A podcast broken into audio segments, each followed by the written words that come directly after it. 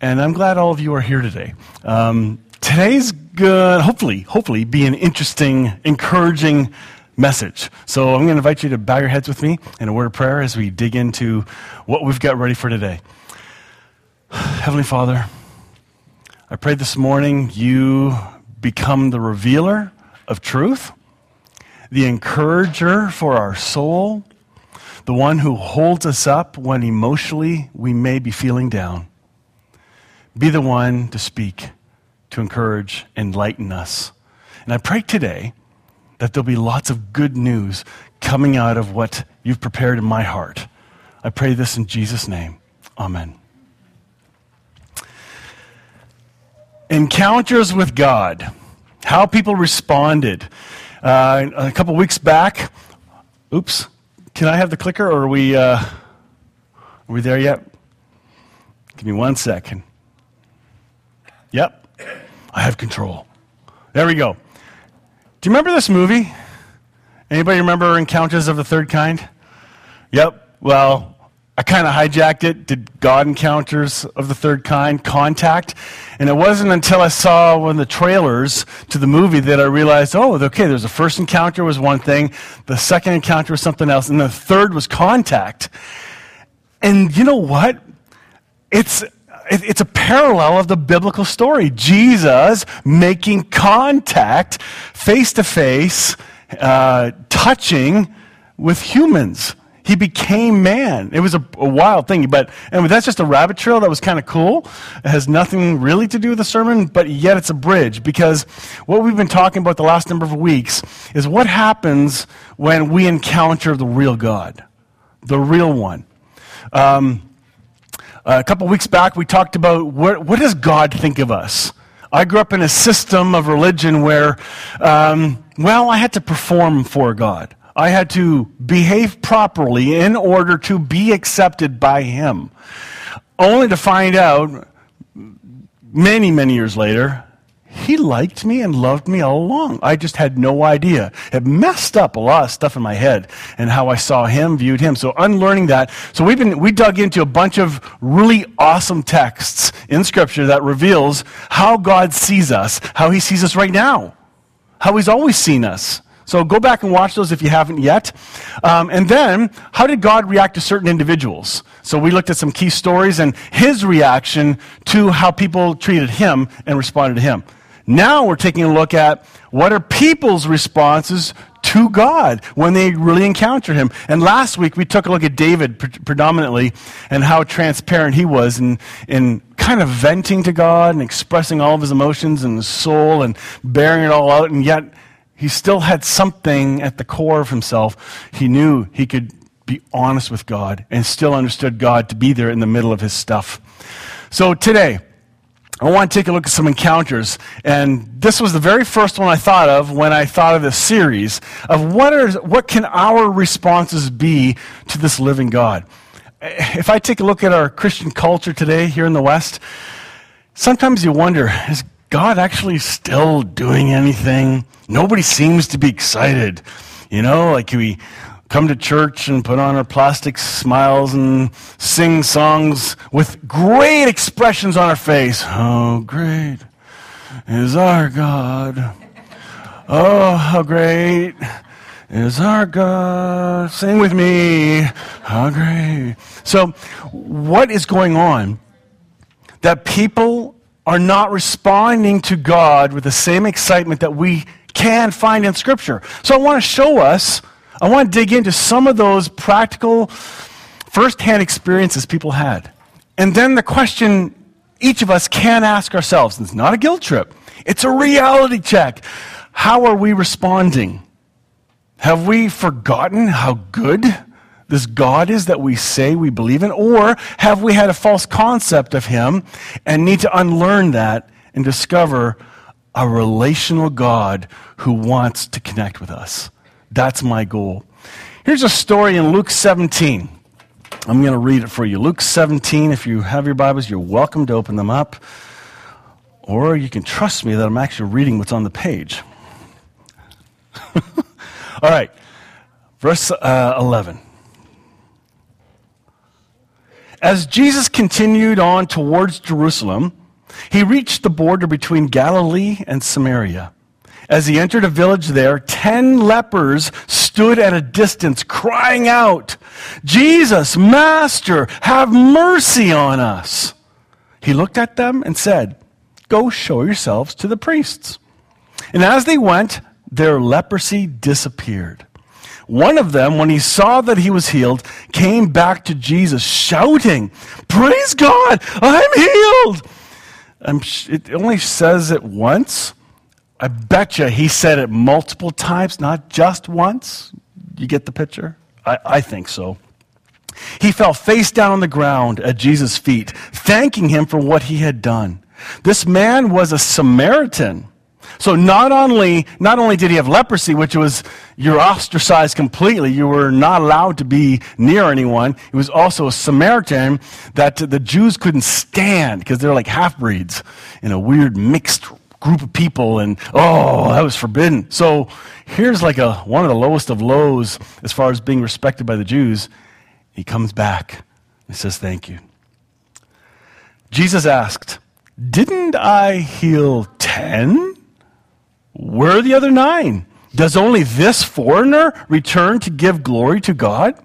And Jesus said to the man, Stand up and go. Your faith has made you well. This man encounters the living Jesus, the real one. You see, the system of religion, the Jewish culture, was supposed to be the representatives of God in the world. That's what the Jewish culture was. That's what the system of sacrifice, the temple, it was to be the grandiose, this is where God resides. If you want to meet the living God, you have to come to Jerusalem to the temple because that's where his presence was in the little tiny spot called Holiest of Holies. And only once a year does one guy get to go in there after he's been super purified, follow all the rules, and he has to get voted in. And you're only well, very, very few get to do that. Then there's this outer court and where priests can go, and then there's a section where only Jews can go, and then there's this one section for Gentiles, non-Jews. But that is what the representation of who God was. So this Samaritan had been exposed to a perspective of God being in that place, controlled by rules and systems. That is what the world saw who God was. Can you see it? What do you think the world sees today? Same thing, maybe, in some ways. Oh, we have the real God over here at our church. After all, 44,000 different denominations can't all be wrong. It's a lot. So it's interesting the perspective he had. And yet, he encounters the real Jesus, and look what happens.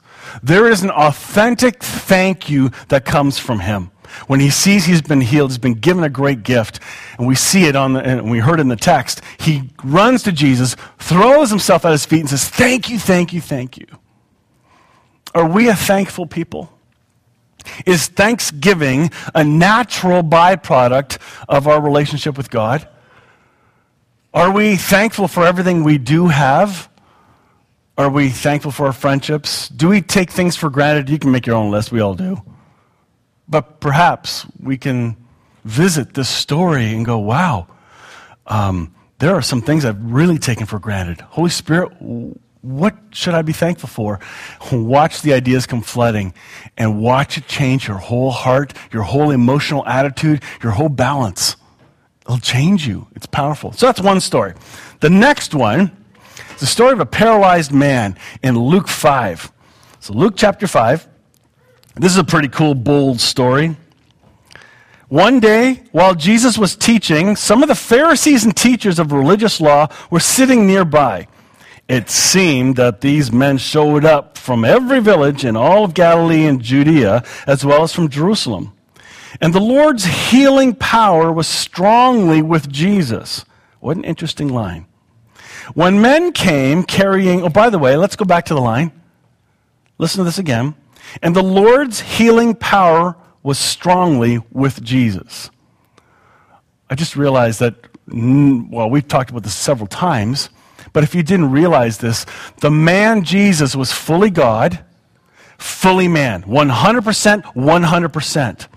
It was while Jesus was living on earth, he chose not to live out of his divinity, playing the God card. Because uh, growing up, I always wondered, how did Jesus do that? And well, of course he didn't sin because he knew yeah, he's, he's, God. He's not going to, you know, and all that kind of stuff. And I always thought playing the God card was his easy out. That's why I'm nothing like Jesus and Jesus is nothing like me. That's what I thought.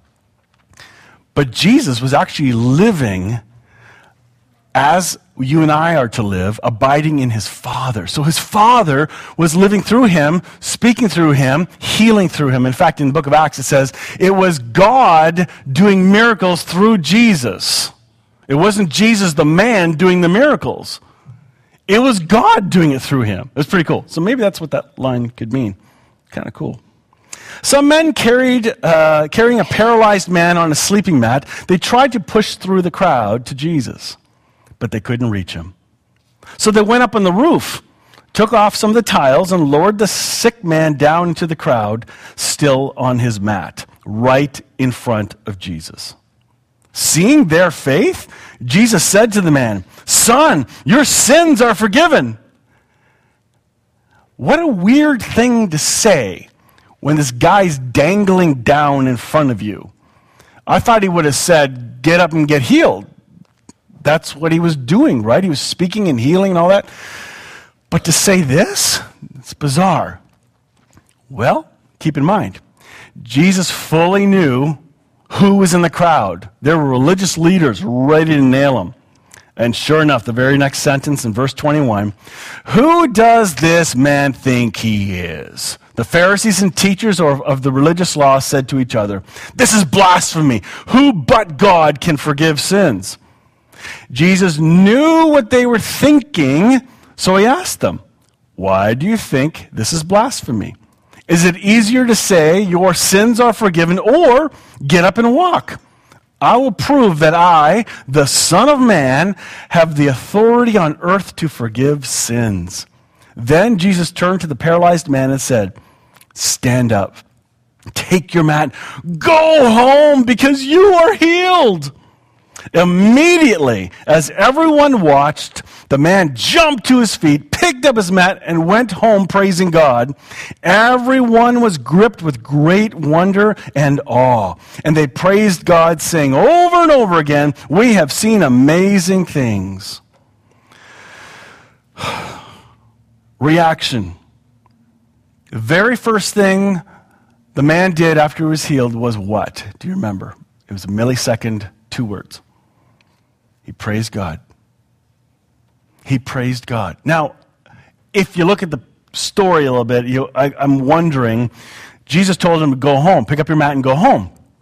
He's teaching a crowd of people. Wouldn't you want to just sit down and, and take in from this guy who just healed you? You wouldn't want to be away from, I don't know, very strange. Maybe the meeting was just ended. I don't know. And everyone was dismissed because maybe the final prayer had happened. I don't know. But this is a reaction to someone who is healed. Praising God. Do we often thank God and praise God when a blessing comes our way? When a tax break comes, when an extra paycheck shows up, or when something goes well for us, do we give God thanks or do we say, oh, about time? do you recognize your source? Of all that you and I have is the living Christ who dwells in us? He's the source. Giving thanks, it's just a beautiful picture. It's an encounter. I want to read to you a story called The Calf Path. Uh, Steve McVeigh read this years ago and heard it again recently. And this is going to dovetail into the next person's story we're going to look at. But there's a bit of a lesson here because you and I have grown up in a Western religious culture.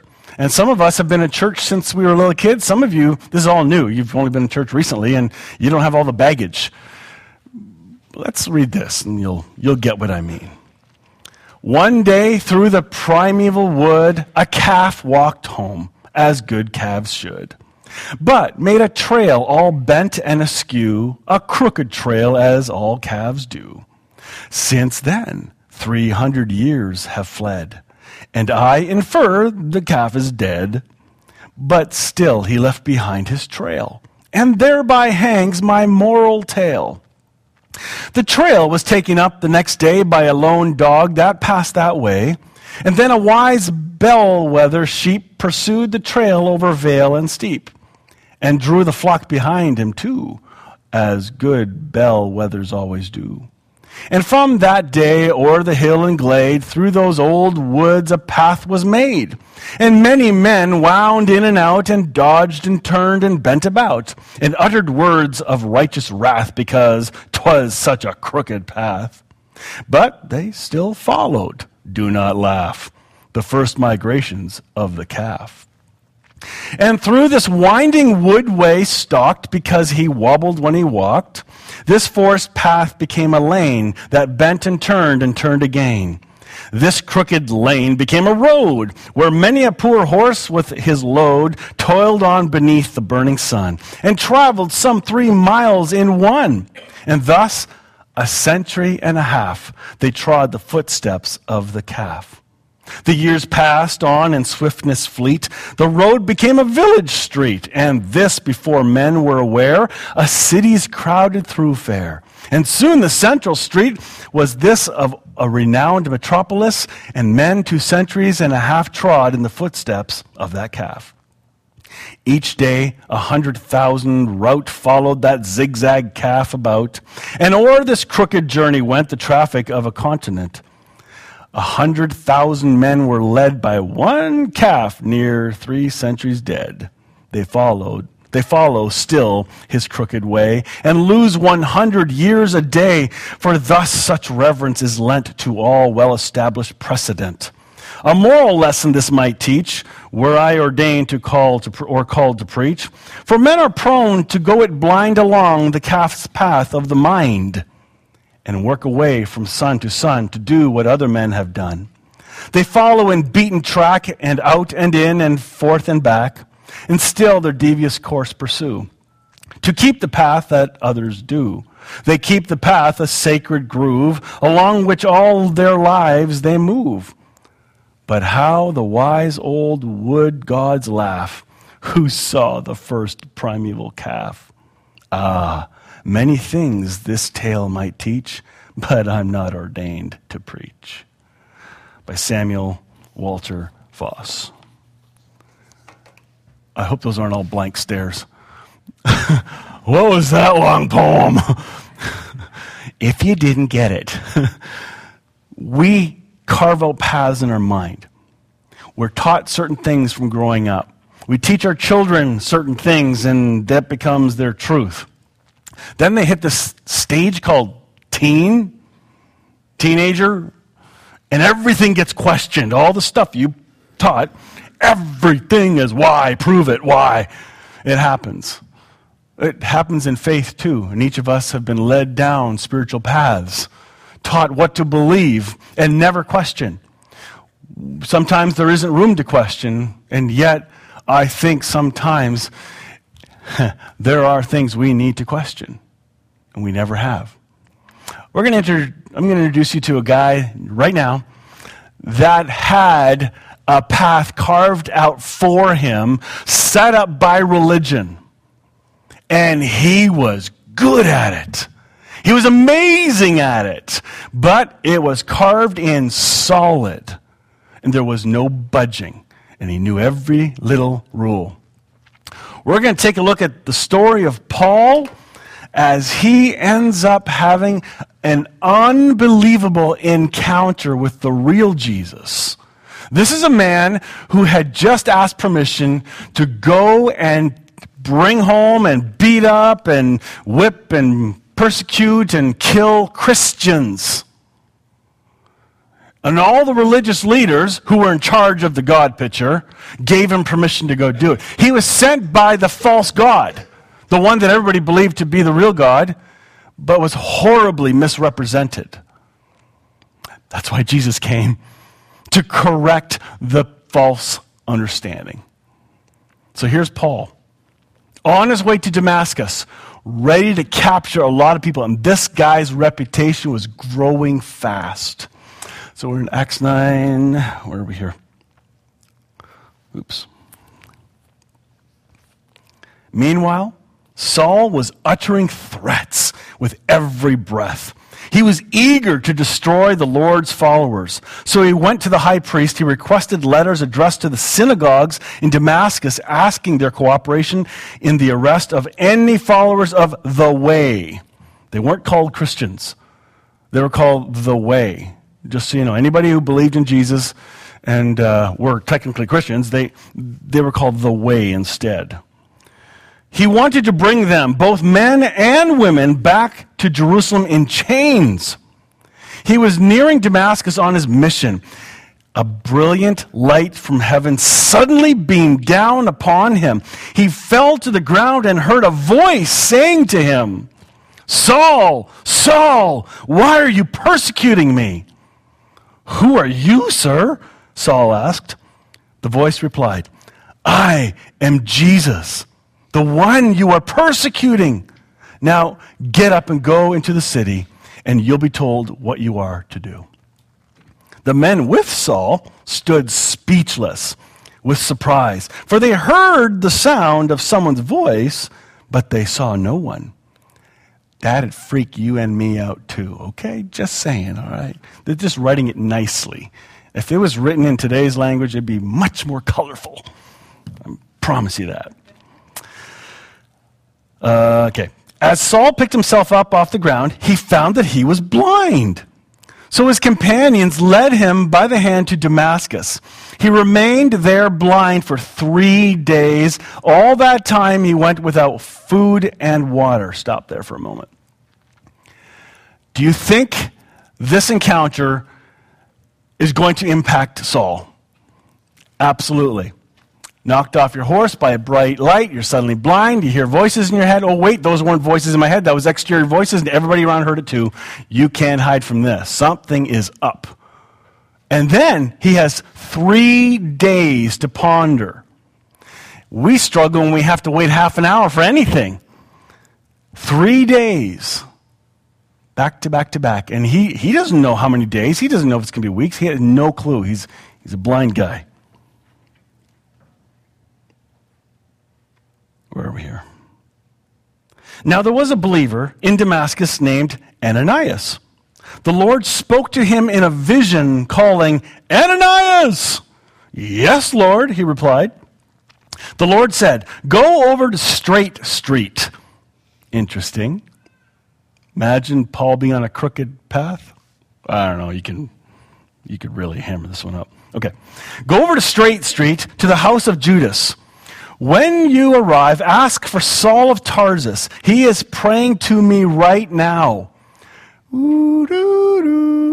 How would you like that? You know, uh, God's looking down, going on, Hey, Ananias, this guy Paul's praying to me right now, so you're going to go over and talk to him. I got this plan set up. Yeah, he's talking to me right now, like right now. I think he stopped in three days. All right. I have shown him a vision of a man named Ananias coming and laying his hands on him so that he can see again. So, Ananias clearly realizes this is God talking to him, right? You got that? If it was you or I, we go, oh, yes, Lord, anything you say. But nope, Ananias says, but Lord, exclaimed Ananias. I've heard about the terrible things this man has done to the believers in Jerusalem. And we hear that he is authorized by the leading priests to arrest every believer in Damascus. Okay, he's scared. That's what he's saying. It's like, really? Do you know who this guy is? He, he obviously didn't listen fully because Jesus said, I have shown him a vision of a man Ananias. This is going to happen. but he rebut it. And you know what? That's the beauty of God, the beauty of Christ. And we saw it with David. We see it here in a very practical form. We are allowed to have an honest conversation, expressing our concerns, our worries. And this does not mean doubt, it's being human.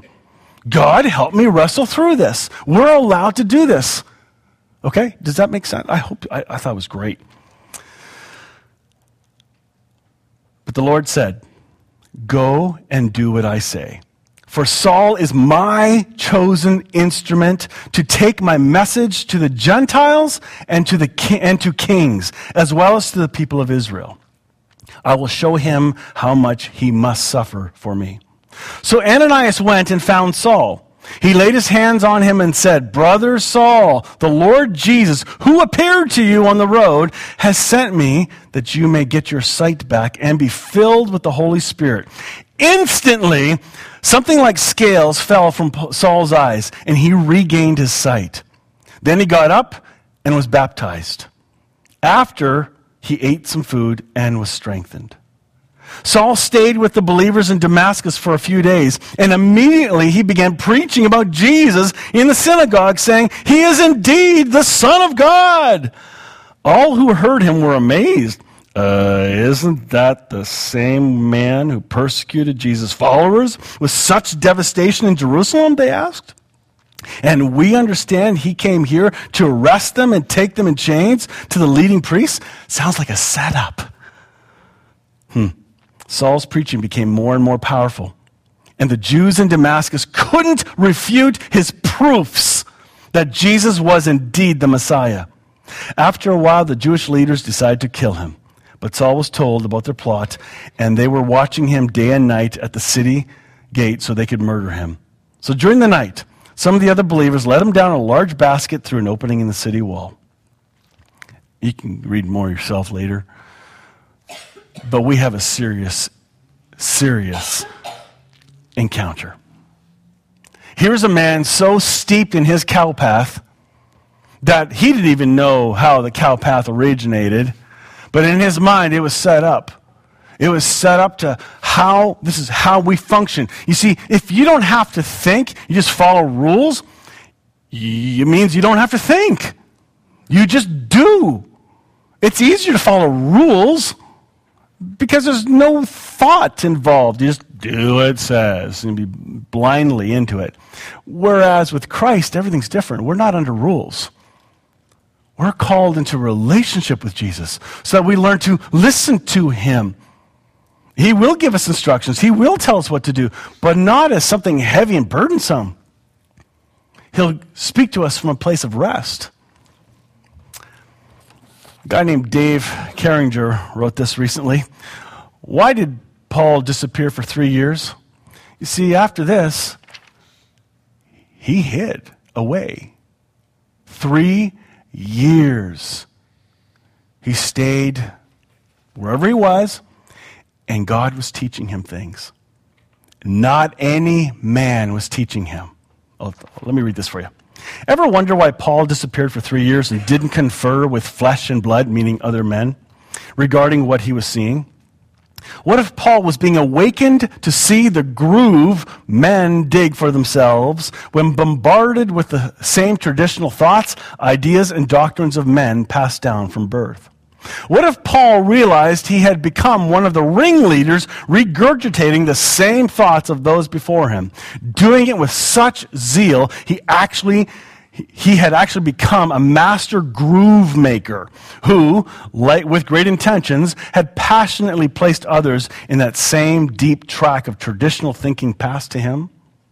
What if one day Paul got knocked off his traditional high horse, suddenly becoming unable to any longer see the things he had believed, taught, or been a part of, leading him to a great removal of visionary scales, resulting in brand new eyes, now clearly showing him the teachings he had followed and taught in insincere passion, that they were sincerely wrong. What if the Christ within was showing Paul he hadn't been merely preaching a variation of God's message to man, but had come face to face with the reality of heaven, who showed him he'd actually been kicking against the truth of all those passionate groove making years? Paul was so obviously and radically changed when he emerged from hearing and seeing the Christ within. He was lambasted by former friends and colleagues, even being beaten and left as dead, only to boldly stand up again and say, I am not ashamed of this good news, for in it the righteousness of God for all men is revealed. a shift so radically changing Paul's mindset that his mission became preaching Christ in the Gentiles, the whole world apart from the Jews. Hmm. Something happened. He had a true encounter with the real Jesus, not a religious one. He'd been a professional in religion, the system of doing things in order to become. Now, again, I'll say this because I used to say religion only means, you know, it's a system of rules binding you up, because the word religion comes from Latin religare, which does mean to bind up. However, in its proper understanding, the way it was intended to be understood, it had to do with common beliefs that we share together, that we are in common, that bind us together. That's kind of what it's supposed to do. But what's happened, all the rules now have become a system of religion, trying to get God to like us or maintain likeness, get forgiven, stay forgiven, all that stuff. And it was all hogwash. Jesus came to abolish religion, came to abolish it, introduce life instead, because religion cannot give life. Jesus does. Big difference. Galatians 1. This is really important. Here's why he changed and how he encountered the real Jesus. For I would have you know, brethren, that the gospel which was preached by me is not according to man. Stop there. Remember, he did not go visit Paul or sorry, Peter and John. Hey guys, like share your notes with me. Let's okay. Oh, is that how you saw that? Okay. Hey Mark, what was that medical thing that Jesus had done? You know, like uh, he didn't do any of that. Or Luke. Luke was the doctor. So he didn't go and consult. He had a direct revelation from Jesus Christ himself. This is huge. For neither I received it from man, nor was I taught it but I received it through a revelation of Jesus Christ. You see, if he had consulted with all the other disciples, what's one thing he would have received from all of them? It starts with the letter I. Information. Right? He would have been informed. Right now, you're getting information about this. But information can't do anything. Information doesn't change lives. Revelation does. Because if you get healthy information, let's say you're given a diagnosis of something terrible, and if you don't change something immediately, you're in trouble. Well, that's information. If you don't do anything about it, nothing will change. But when you realize, oh my goodness, uh, uh, there's some big trouble coming if I don't make this course correction immediately, and you do something, that is a revelation that happens inside. Jesus became his revelation and revealed to him so much about who he really was. For you have heard of my former manner of life in Judaism, how I used to persecute the church of God beyond measure and try to destroy it. And I was advancing in Judaism beyond many of my contemporaries among my countrymen, being more extremely zealous for my, for my ancestral tra- traditions. Traditions. Do you realize a lot of our traditions are the cow path? A lot of them are. I remember a Brethren in Christ bishop.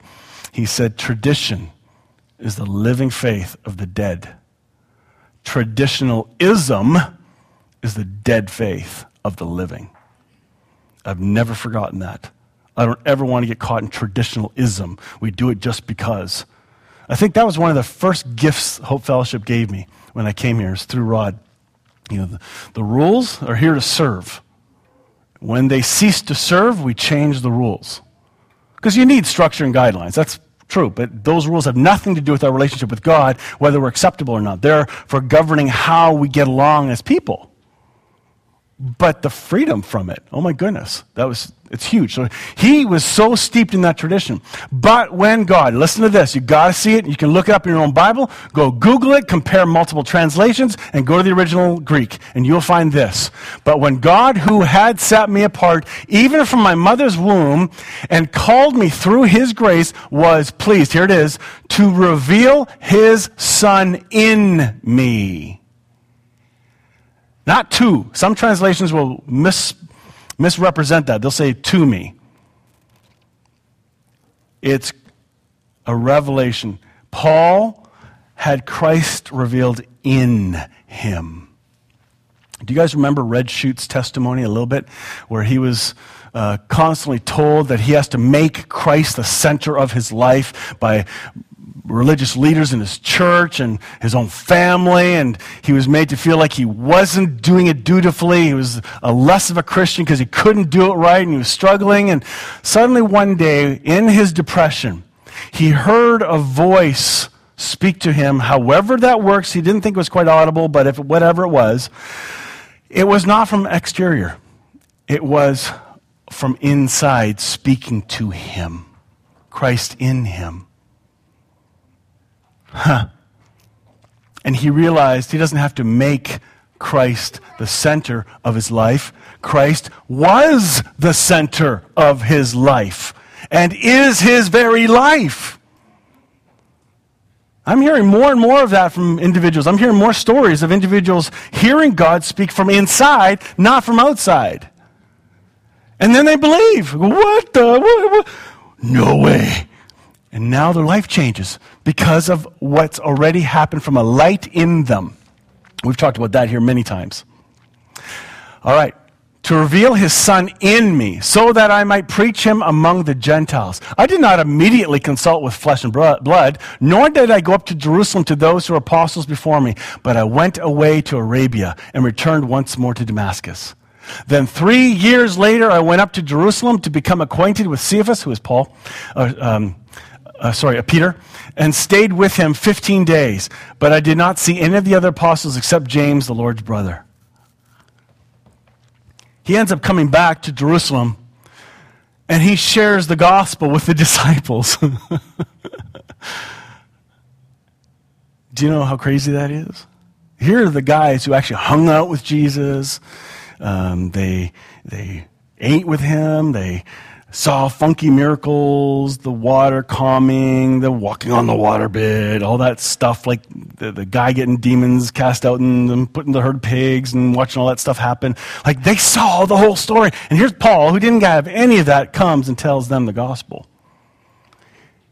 They dialogue, they discuss, and they find out, hey, are we telling the same story? If and basically what ended up happening was Paul had it confirmed.